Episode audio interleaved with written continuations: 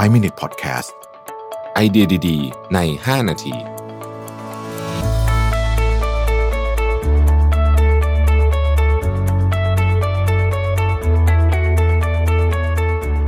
สวัสดีครับยินดีต้อนรับเข้าสู่ 5 minutes podcast นะครับคุณอยู่กับประวิทยานุสาหะครับผม เมื่อสักประมาณสัปดาห์ที่แล้วเนี่ยนะครับ WTO World Trade Organization เนี่ยนะครับ ก็ออกมาคาดการณ์ถึง ตัวเลขของการค้าขายระหว่างประเทศนะฮะซึ่งแน่นอนว่าส่งผลโดยตรงเลยแหละนะครับ กับเรื่องของโควิด -19 นะฮะเอ่อ WTO ต้องต้องใช้คำว่าออกมาเตือนดีกว่านะครับ ออกมาเตือนบอกว่าการค้าขายระหว่างประเทศเนี่ยอาจจะลดลงได้ถึง 30%เลยนะครับโรเบโตอาซิเวโดซึ่งเป็นเลขาธิการของ WTO เนี่ยบอกว่ากว่าการค้าขายระหว่างประเทศเนี่ยจะกลับมาฟื้นตัวนะฮะ กลับมาฟื้นตัวเนี่ยอย่างเร็วที่สุดก็ 2021 แต่ถ้าให้ฟื้นตัวได้แต่ละประเทศต้องร่วมมือกันด้วยนะฮะในปีนี้นะครับในปีนี้เนี่ยกรณีที่ดีที่สุดที่การค้าขายระหว่างประเทศจะลดลงเนี่ยนะครับ ก็จะอยู่ประมาณสัก 13%ถึง 15%นี่คือดีที่สุดนะฮะถ้าเป็นกรณีที่เลวร้ายที่สุดเนี่ยอาจจะลงไปได้ถึง 30 กว่าเปอร์เซ็นต์เลยทีเดียวนะครับ เพื่อเทียบให้เห็นภาพนะฮะเพื่อเทียบให้เห็นภาพ ในจุดสูงสุดของ financial crisis เนี่ยนะฮะในปี 2009เนี่ยการค้าขายระหว่างประเทศเนี่ยลดลงไป 12.5%นั่นหมายความว่าตัวเลขในปีนี้นะครับจะหนักหนาสาหัสกว่ามาก แม้ในกรณีที่ดีที่สุดนะฮะกรณีที่เรียกว่าเป็น best case scenario เนี่ยก็ยังหนักกว่า financial crisis เยอะมากนะครับ เลขาธิการของ WTO ได้กล่าวว่า these numbers are ugly and there's no way around that ตัวเลขพวกนี้มันมันดูแย่มากเลยอะแล้วมันก็ไม่มีทางจะอะไรจะแก้ด้วยในตอนนี้นะฮะ ทีนี้มันมีเรื่องที่น่าสนใจอยู่อันหนึ่งก็บอกว่า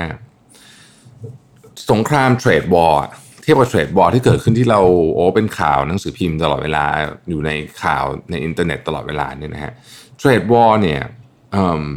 ทำให้การค้าขายระหว่างประเทศตัวเลขตัวเดียวกันกันที่เรากำลังคุยอยู่เนี่ยนะครับ ลดลงแค่ 0.1%เท่านั้นเองฮะคืออันนั้นน่ะเราก็นึกว่าเป็นเรื่องใหญ่มากแล้วใช่ไหมฮะแต่อันนั้นน่ะ0.1%แต่ปีนี้จะลด 30 กว่าเปอร์เซ็นต์นะฮะในในกรณีเลวร้ายที่สุดนะฮะนั่นหมายความว่าอะไรครับนั่นหมายความว่าหลังจากนี้เนี่ยนะครับเเราเนี่ยอาจจะเห็น supply chain ใหม่เกิดขึ้น แต่ละประเทศต้องพึ่งพาตัวเองกันมากขึ้นนะครับมันมันจะมีผลยังไงบ้าง คือของบางอย่างจะแพงขึ้นนี่ต้องยอมรับ เพราะว่าในอดีตที่ผ่านมาเนี่ยเราใช้สิ่งที่เรียกว่า global supply chain ให้มีประสิทธิภาพค่อนข้างสูงมากนะครับ global supply chain ก็คือ ของที่ไหนราคาถูก เราก็จะไปซื้อมาจากที่นั่น สมมติว่าประเทศจีนผลิตชิ้นส่วนนี้ถูกเราก็ไปเอามาจากจีน ประเทศนั้นผลิตชิ้นส่วนนี้ถูกแล้วก็มาจากที่นั่นนะครับ แต่ด้วยการ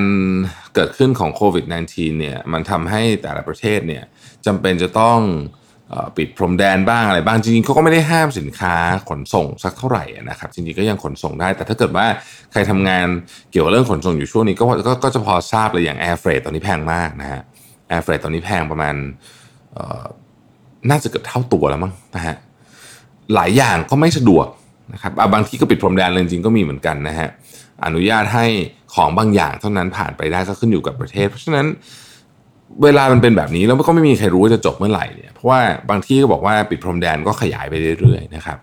สิ่งที่มันจะเกิดขึ้นก็คือว่าของบางอย่างก็จะเริ่มขาดแคลนนะครับวัตถุดิบบางอย่างก็จะเริ่มขาดแคลน แล้วเราก็จะต้องหาตัวแทนในประเทศเอานะฮะข้อเสีย นะครับก็คือแน่นอนว่าการที่มันถูกทำให้ขาดแคลนแบบที่ปัจจุบันทันด่วนแบบนี้เนี่ยเราไม่มีโอกาสตั้งตัว เพราะฉะนั้นเราอาจจะยังไม่ได้ทำ R&D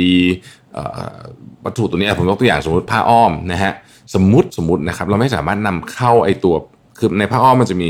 ชิ้นส่วนสำคัญก็คือตัวดูดซับความชื้น อันเนี้ยถ้าเราเอาเข้ามาจากญี่ปุ่นไม่ได้นะฮะ ตัวไอดูดซับความชื้นเนี่ยนะฮะเราก็ต้องหาทางทำเองอะนะฮะซึ่งเราอาจจะยังไม่ได้เตรียมตัวทำ R&D มาในเรื่องนี้ มันก็อาจจะต้องใช้เวลานิดนึงแล้วก็มันก็จะมีช่วงที่ของมันแพง อันนั้นคือข้อเสียนะฮะแต่ผมว่าถ้าเกิดว่ามันสถานการณ์มันหลีกเลี่ยงไม่ได้จริง ๆ เนี่ย ข้อดีมันก็คือว่าเราอาจจะมีโอกาสได้เหมือนกับถูกบังคับให้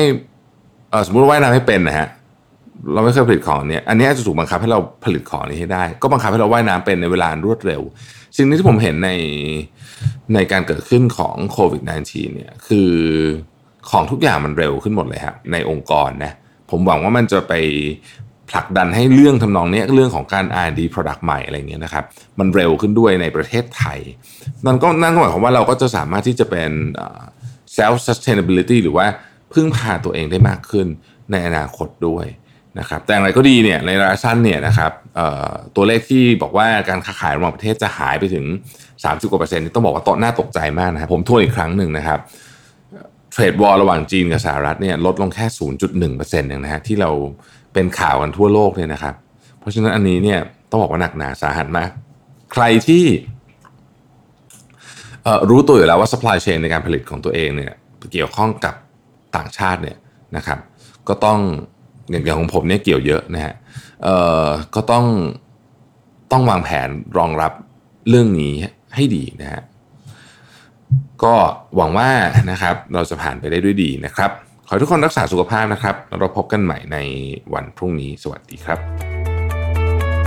5 Minute Podcast ไอเดียดีๆ ใน 5 นาที